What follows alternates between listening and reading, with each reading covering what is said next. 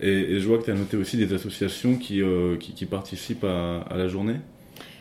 Du coup, oui, puisque les stands, ils seront, ils sont pas dehors, ils sont, on a cherché justement à ce qu'il y ait un accueil dans les associations, parce que c'était un objectif aussi, du coup, Astralis, c'est une découverte, une meilleure connaissance en fait du quartier, avec euh, du coup euh, le fait de mettre les stands dans les associations, ça permet euh, bah, déjà de, de montrer où sont quels assos il peut y avoir sur la Goutte d'Or, où elles sont et qu'est-ce qu'elles font pour des jeunes qui ne connaissent peut-être pas bien ou peu les associations qui sont dans leur quartier.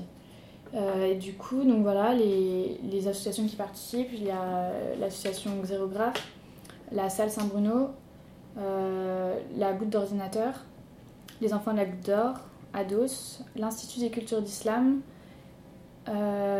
euh, l'ADCAJC et le Centre Fleury Barbara. Donc c'est pour euh, voilà, diversifier aussi les lieux avec des structures associatives et, culturelles.